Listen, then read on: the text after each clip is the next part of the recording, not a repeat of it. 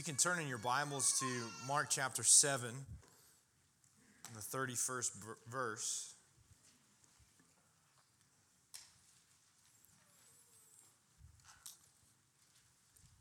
You know, that life together thing is just something we're trying to try out so that you can open up parts of your life that you're already doing to people that might be here, and hopefully that'll be a habit, not just with friends here at church, but friends outside of churches. We want that to be a habit for all of us, that our lives would be understood to be a shared thing, not just something that's for me to hoard and to control. Sometimes you need private things, and that's fine. But we also want to have outflows in our life and places at our table. We're inviting others to come and be a part. That needs to be a habit for us if we're going to continue to strive to be a people who are moving to plant outside of us, which is what we want to do. And some of you are really naturally gifted at thinking that way, which is great. And some of you are saying, I wish I was better at that, which is also great. The great thing about following Jesus is that he doesn't just say, well, you've got to have this all figured out by yourself immediately. It's a life learned together with others and with him. And if you want to be a part of that effort to be a planting people, that we be a multiplying church, I'd love to talk to you personally. You can come up to me. You can email me at anthony@valleyhope.church. And I'm not going to make this announcement anymore. I said I would announce it for 4 times. I was going to see who hit it, see what fish rose to the bait. And then you'll hear from us again down the road. So the door is closing. Not really, but it is, but it's not. Rush in and talk to me if that's interesting to you. All right, Mark chapter 7, verse 31. You can read off the screen. You can just listen or read in your own Bible. If you're reading off your phone, I would just encourage you to shut it off after you're done doing that. You won't need that for a little bit. Then he returned from the region of Tyre and went through Sidon to the Sea of Galilee in the region of the Decapolis. And they brought to him a man who was deaf and had a speech impediment, and they begged him to lay his hand on him. And taking him aside from the crowd privately, he put his finger into his ears and after spitting touched his tongue. And looking up to heaven, he sighed and said to him, "Ephphatha," that is, be opened. And his ears were opened, his tongue was released, and he spoke plainly. And Jesus charged them to tell no one. But the more he charged them, the more zealously they proclaimed it. And they were astonished beyond measure, saying, "He has done all things well. He even makes the deaf hear and the mute speak." In those days, when again a great crowd had gathered, and they had nothing to eat, he called his disciples to him and said to them, "I have compassion on the crowd, because they've been with me now 3 days and have nothing to eat. And if I send them away hungry to their homes, they will faint on the way. And some of them have come from far away." And his disciples answered him, "How can one feed these people with bread here in this desolate place?" And he asked them, "How many loaves do you have?" They said, 7. And he directed the crowd to sit down on the ground. And he took the 7 loaves, and having given thanks, he broke them and gave them to his disciples to set before the crowd, before the people. And they set them before the crowd. And they had a few small fish, and having blessed them, he said that these also should be set before them. And they ate and were satisfied, and they took up the broken pieces left over, 7 baskets full. And there were about 4,000 people. And he sent them away, and immediately he got into the boat with his disciples and went to the district of Dalmanutha. The Pharisees came and began to argue with him, seeking from him a sign from heaven to test him. And he sighed deeply in his spirit and said, "Why does this generation seek a sign? Truly, I say to you, no sign will be given to this generation." And he left them, got into the boat again, and went to the other side. Now they had forgotten to bring bread. They had only 1 loaf with them in the boat. And he cautioned them, saying, "Watch out, beware of the leaven of the Pharisees and the leaven of Herod." And they began discussing with one another the fact that they had no bread. And Jesus, aware of this, said to them, "Why are you discussing the fact that you have no bread? Do you not yet perceive or understand, or your hearts hardened? Having eyes, do you not see? And having ears, do you not hear? And do you not remember When I broke the 5 loaves for the 5,000, how many baskets full of broken pieces did you take up? They said to him, 12. And the 7 for the 4,000, how many baskets full of broken pieces did you take up? And they said to him, 7. And he said to them, do you not yet understand?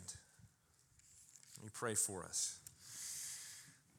Father, we thank you for your word.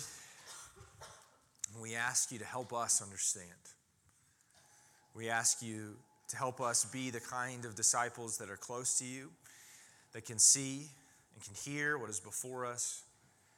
We ask that you'd help us to respond to you in faith. Help me, Father, to speak with these words, not in opposition to them. God, our hearts are in need of the feeding that you give in your word. Let us both be hungry and filled. Thank you, Jesus. Amen. Jesus is, in the Gospel of Mark, been, at this point, if you've been with us, zigzagging across the lake. He seems to be around the Sea of Galilee for a while now. And things are about to change geographically. They're going to turn narratively in the Gospel of Mark. But he has one more exchange around this region of the Sea of Galilee. And it's important to see that he's still in Gentile portions of Palestine before he gets back on the lake.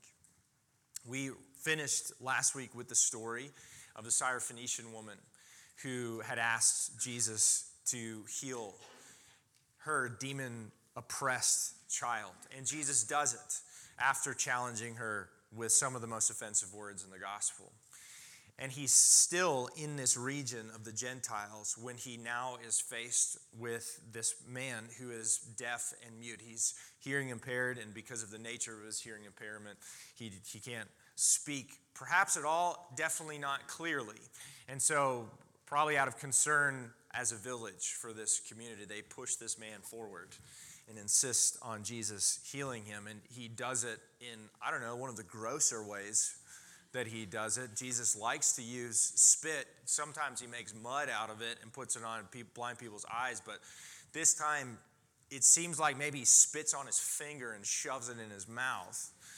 And which is interesting for us. You know, we think of this man as the deaf man. He does put his fingers, in his ears and then and in his mouth like that and says, be opened. And it happens.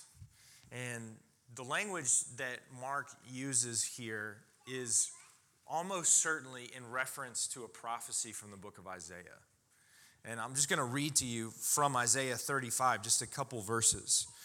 Then the eyes of the blind shall be opened, the ears of the deaf unstopped. Then shall the lame man leap like a deer, and the tongue of the mute sing for joy. And Mark kind of borrows this language of the mute man's mouth being untangled. It is the kind of mental image as if his tongue is literally in knots. And Jesus, by his touch, his spit, he makes him able to speak and to hear. And this is all happening in Gentile territory. And that matters, because Jesus is touching what is unclean in just about as intimate a way as possible. He's exchanging spit with an unclean Gentile man. And then he does the next thing in Gentile territory.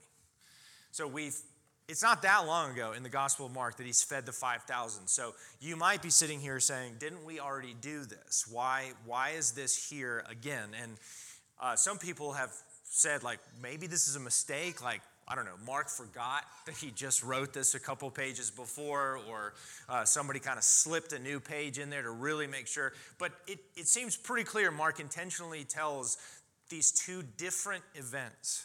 Jesus previously feeds the 5,000, but he does something slightly different in a different place.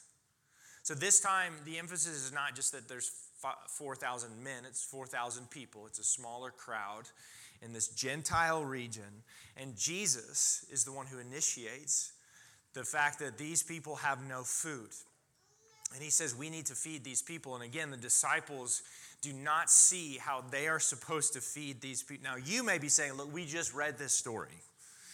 This was like a page and a half ago. How are you not immediately saying, Jesus, are you going to do the thing again? But to be fair, we don't know how much time has passed between the turning of our pages, and it's pretty crazy the first time. It's not like Jesus regularly 3 meals a day is like, whoop, bread. They're regularly just acquiring and eating bread like normal people do. And so the question is pretty natural and fair. And all of this is happening in Gentile territory. It's happening in the region of Sidon, that Jesus sits the people down. He takes seven loaves of bread. He takes a few small fish. And everybody gets filled. There's, again, more than enough for the people. And Mark wants you to make sure to know that there are a certain number of baskets that are collected in the leftovers.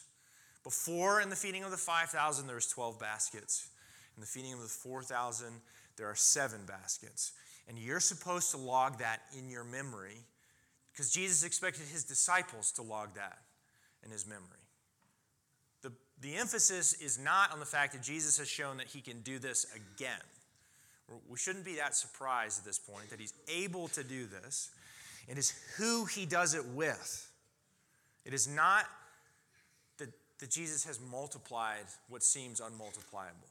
It's that he has multiplied this and given to the Gentiles in a way similar to that he'd also given to Israel. And the Pharisees come to him. The Pharisees demand from him a sign. And Mark is clear to show you that they are doing it as a test. And in the story of Israel, the people of Israel would test God.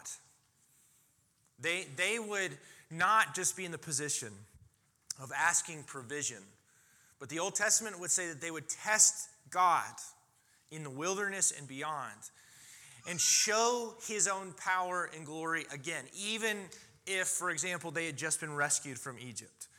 They would test God. And here the Pharisees are initiating a similar kind of test, demanding this particular kind of sign that Jesus would prove his own authority and power, again, that Jesus would self-identify through the giving of signs. And it can't be that giving a sign, giving a miracle is the problem. That itself is not the issue, because Jesus has done that several times. And people are constantly pushing into Jesus and asking him to do miracles, and Jesus often does. So the problem is not miracles itself. It is the spirit in which the Pharisees continue to demand of him that he do this thing on their terms to prove to them again, prove it to me, that you are who you say you are. And Jesus refuses. He says, I will not give this generation a sign. And Jesus then in the boat on their next hop across the lake, he warns his disciples, don't be like the Pharisees and don't be like Herod, which is just kind of a weird left turn. Like, where has Herod been in this story at all? But the only other time that Mark really talks about Herod is the Herod who is doing what he's done with John the Baptist, who is seeking to control and then ultimately to murder Baptist for his own gain, his own control. And he says, don't let the leaven of the yeast of the Pharisees and of Herod into your own life. Have nothing to do with it. And the disciples are confused, because they're like, we're talking about yeast. There's no bread anywhere. They miss the point so extravagantly that Jesus here offers some of his harshest words of critique to his disciples. Like, are you kidding me? This is not about the bread. But speaking of bread, do you remember when I fed the 5,000 how many baskets there were? 12. Do you remember how many baskets there were at the 4,000? 7. Don't you get it? Do you get it? Now, be honest. Because at this point, when you're reading the Gospel of Mark, if you're like me, you read the Gospel of Mark at this point and you say, well, shoot, I'm glad I wasn't in that boat because I have no idea what he's talking about. I'm looking at the disciples with a good bit of compassion and saying, guys, I feel for you here. I mean, missing the bread thing, that was pretty bad. But what do these baskets mean? I don't know. It's pretty easy to miss what is going on here. But Jesus is saying it's vital that you pay attention. It has something to do with this leaven of the Pharisees and of Herod. It's vital that you understand and see what these signs are showing you so that you don't end up like the Pharisees and like Herod. Jesus is feeding both Israel and the Gentiles everything that they need. There are 12 tribes in Israel and there are 12 baskets.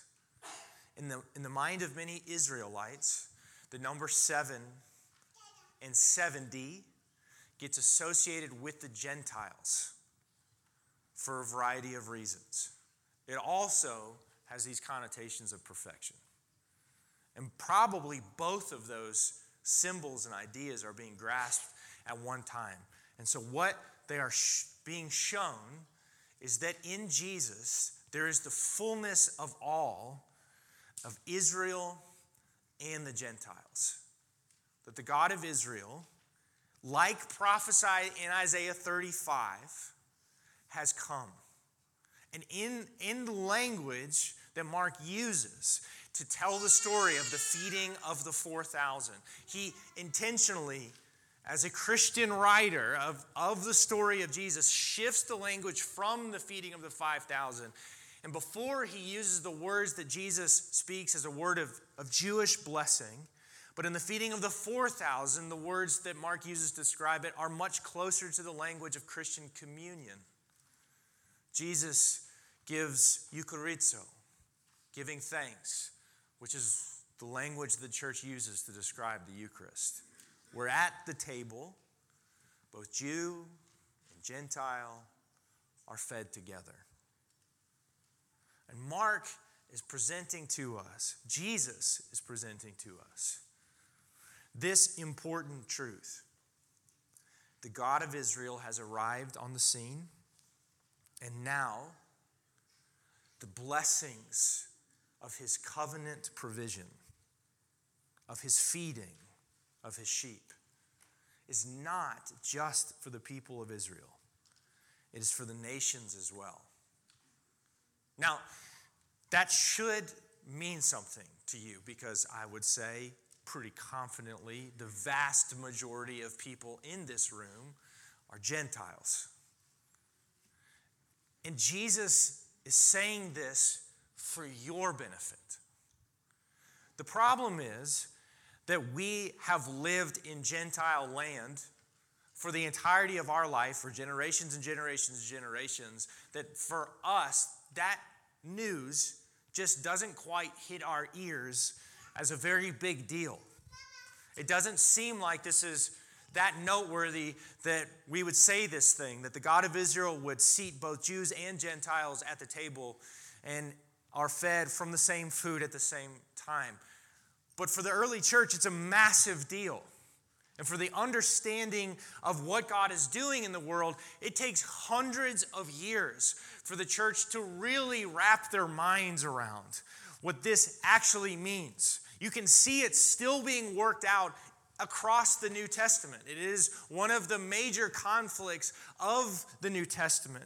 You can read the book of Galatians and see that Peter himself is still struggling to understand the fullness of what all this means because Paul has a conflict with him in public, shouting one another down about what the nature of this thing actually means. And for you, it can just seem like this is taken for granted. Of course, God wants everybody at the table. This is no big deal. But it's a massive deal.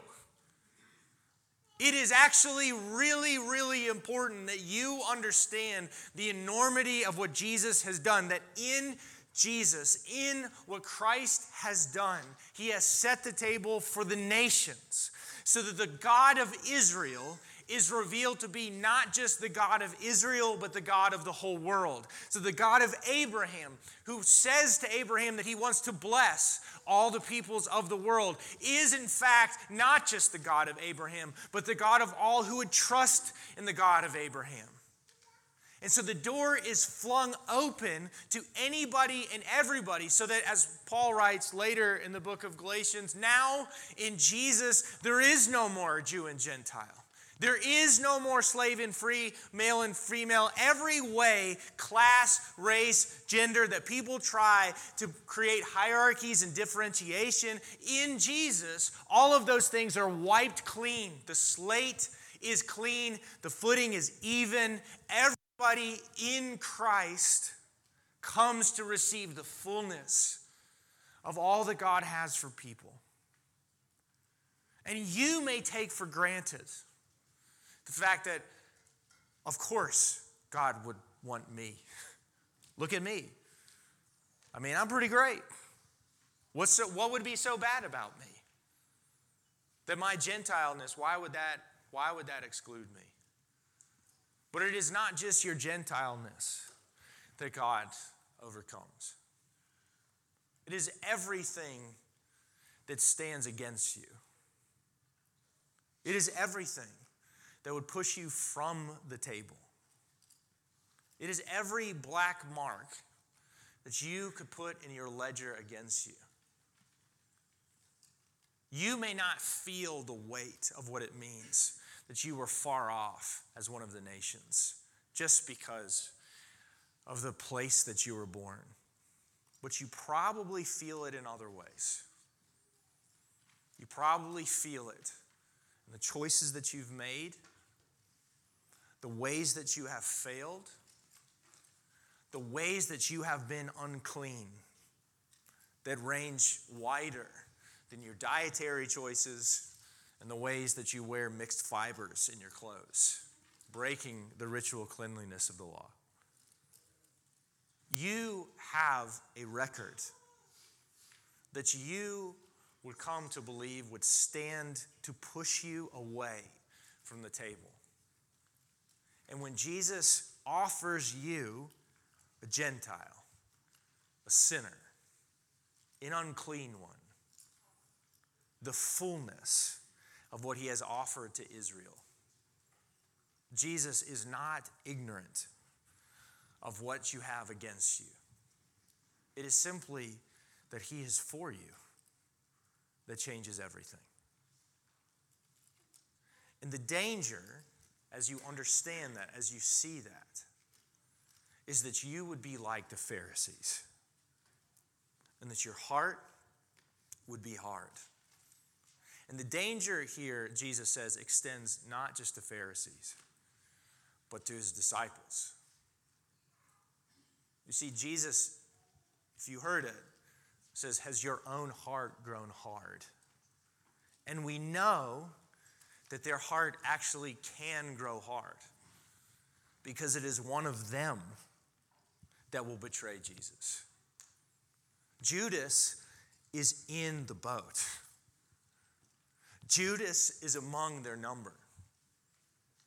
So this is not an empty or an idle warning that Jesus is offering. It is a real and live warning. Do not let your heart grow hard to be like the Pharisees, to be like Herod, would seek to control and suppress. And it happens easily.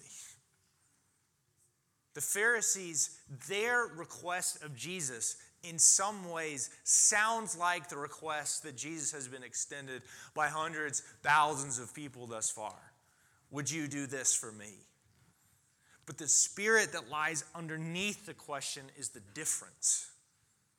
And the Pharisee would say to Jesus, prove it to me. That question is not so far from your lips or from mine. Sometimes that request, that challenge is thrown out of a place of real pain. I feel forgotten. I feel neglected. I feel unseen. Prove it to me that you actually see me. And that question, that challenge is dangerous if you do not understand that Jesus is actually in front of you. If all you're ever looking from God is what he will do for you, and you cannot see what he has done in front of you, you are in the position to be in a place where you are testing God, and when your heart grows hard. This is an especially important and pressing warning for people inside this room. People who come to church, who have been church people for a long time. People who have grown used to Jesus being in the boat with them. Who have been around Jesus. Who have seen Jesus do things. And the question that creeps in, prove it to me. The danger is that you can be around Jesus. You can see the things that he is doing. And you don't actually recognize who he is. Heart grows hard. I'm not here today to find the especially vulnerable people in the room who are entirely scrupulous, who are just waiting to hear the next reason for them to go off in a room and to litigate and evaluate their feelings. How much have I doubted or not doubted? That is not who Jesus is talking to here. Jesus is not talking to people who are concerned that they are not following close enough. Jesus is talking to people who don't care to follow him. And if that is you, that is who this warning is for. If you have grown accustomed to, if you've grown used to the language of Jesus, the description of what Jesus is doing, what Jesus has done, but you have no inclination to recognize that he is who he says he is, then he says, let that little bit of yeast that will grow to fill up the loaf of your heart, you better pull that leaven out, because that hardness of heart is a problem. And we are left then with this note of warning for the disciples. That you better pay attention to what is going on. And you better not put yourself in a position where you are standing over God in judgment. Where you are wiping any evidence of what he has already done and saying, prove it to me again. And you are missing who is standing there before you. Now, what you need to understand is the story of these disciples is not over. Jesus is not saying, don't be like them. Now get out of here. I'm tired of you. I'm done with you. Jesus knows that he's in the boat with disciples who are struggling to see and to understand. We're going to see very clearly next week what that looks like to struggle to see and to understand, to grow into seeing and to understanding. But you have to recognize and remember that Jesus is not done with these people. He's not throwing them out. He is not over with them. The story progresses. And Jesus will do something to be for them a sign that the Pharisees reject and the disciples will see. And that thing is what changes this for them. It is what yanks out the leaven of the Pharisees and Herod from their own heart. It is the thing that rescues them from their own hardness of heart. The thing that they cannot see right now. And they cannot see through to help them and understand what is right before them, is the primary sign that Jesus will perform so that they will understand who he really is and what it is he has come to do. The thing that Jesus will offer to the world as a sign is his crucifixion. The sign that is being built to, the sign that this generation of Pharisees will not receive because it is not the kind of glorious sign that they expect. It is the crucifixion of Jesus. And the thing that will help the disciples look backwards and be able to tell this story and put all their cards on the table, it is the crucified and resurrected Jesus Christ. It is when they see that gaping, empty hole in the earth, that they will be able to see that their eyes and their mouth and their ears have been opened. That the Jesus who is provided for them at the table of the wilderness, the 5,000 and the 4,000, he will set the table for them with his own body and blood, so that they themselves will receive his own life, his own body in their mouths as well. And they will be finally able to move from this place of hard-heartedness and dullness of understanding and the thing that is clouding their vision. It'll be chased away by the clarity offered and the cross and the empty tomb. And you have to keep that ending in mind in this moment when you are being put the warning to you. Do not accept the leaven of the Pharisees. Do not grow hard in heart, because you also now live on the other side of the cross. You have to hear that while you hear this warning. You now have before you the ultimate prove it of God. There is no greater sign that Jesus is going to do for you. You need to hear me say this and understand. The thing that you have put on the list, if you really loved me, if you really cared, you would do this. There is no greater sign that Jesus will do for you than what he did on the cross and climbing out of the tomb.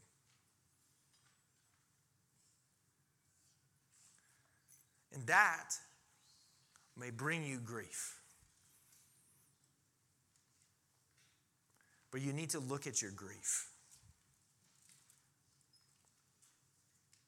Is that thing that you would demand as a prove it of God, is that thing way more to you than what the Son of God has done for you? And if you see this morning that that is true, that Jesus that is in the Gospels is offering to you this same warning. There is nothing that God can do for you that is greater than what he has done for you. And anything that you're asking of him may be perfectly good. It really might. The giving of what you cannot gain, the healing of what has been broken, those might all be wonderful and good things. But you will not be able to trust him with that if you forget, if your heart grows hard and cold, and the cross in an empty tomb loses its luster for you. Because the crucified and resurrected Jesus is the God who would hold nothing back from you, who loves you, and has demonstrated his own love for you, that even while you still hated him, he died for you. That though he has all power, he counted equality with God as nothing to be clung to, but emptied himself even to the point of death to serve you. That the power of death and hell itself was defeated for you because he loves you.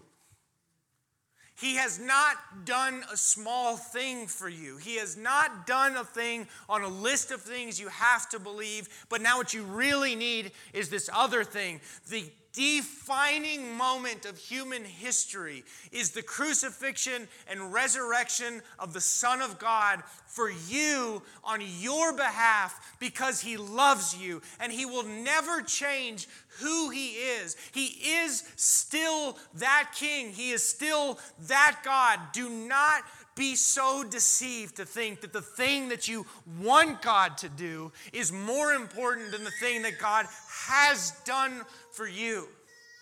And everything that you long for him to do is meant to be seen in the shadow of his cross, because that is the great stamp of his love for you in history, in place, in geography, and in your own life that is a permanent etching of God's own character and power and love for you.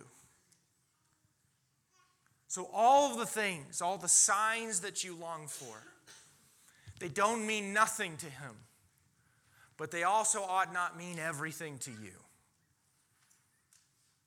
Jesus is the one with enough for all people, and he has enough for you. If you are here today and you are realizing and recognizing within yourself that you, like the Pharisees, have been creating a bargaining list with God, hear Jesus' warning to you and respond. Today, don't harden your heart. Do not harden your heart anymore. God has proven himself to you. Would you trust him? Would you repent and believe? And if you are here today and you have never seen what it is that God has done for you, today is the day. The Son of God is before you, presented in an empty cross, in an empty tomb, so that you would know the greatness of his love to you. Today, if you hear his voice, do not harden your heart, but instead believe. I'm going to pray for us. And if you are here today, anywhere along that spectrum, the antidote, the prescription is still the same. To turn your eyes upon Jesus and look full in his wonderful face. And Jesus will offer the kingdom to you yet again today. So as we pray today, would you turn your eyes upon Jesus? Father, we thank you for the good news of the gospel of Jesus. The good news that the kingdom of God has arrived. The good news that you would open the ears and the mouths of your people and put in them your praise.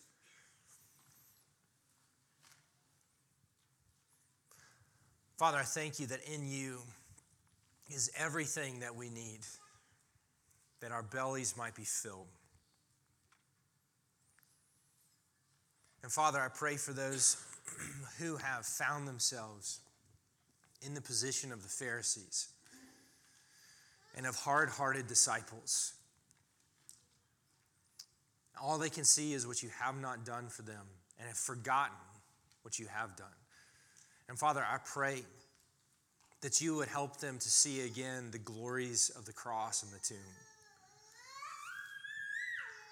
And God, I pray for those who have never seen that, who have just known of the crucifixion of Jesus as a thing that Christians believe, and instead of a thing that has happened to them and for them. And Father, I pray that all of the eyes of our hearts together, whether we be far or near from you, that our eyes would be drawn towards you, we would hear, and we would believe. Father, I pray that the power of doubt would be thrown far away from us. The pain of not receiving would be cast in its proper light, and that we would be the people who are defined by the cross and the tomb, whose hearts are filled with love in response to the God who has loved us. Jesus, we love you far less than we should. And we thank you that it does not deter you, but you love us still. Let you be worshiped and glorified and honored in our own lives. It is in Jesus' name that we pray. Amen.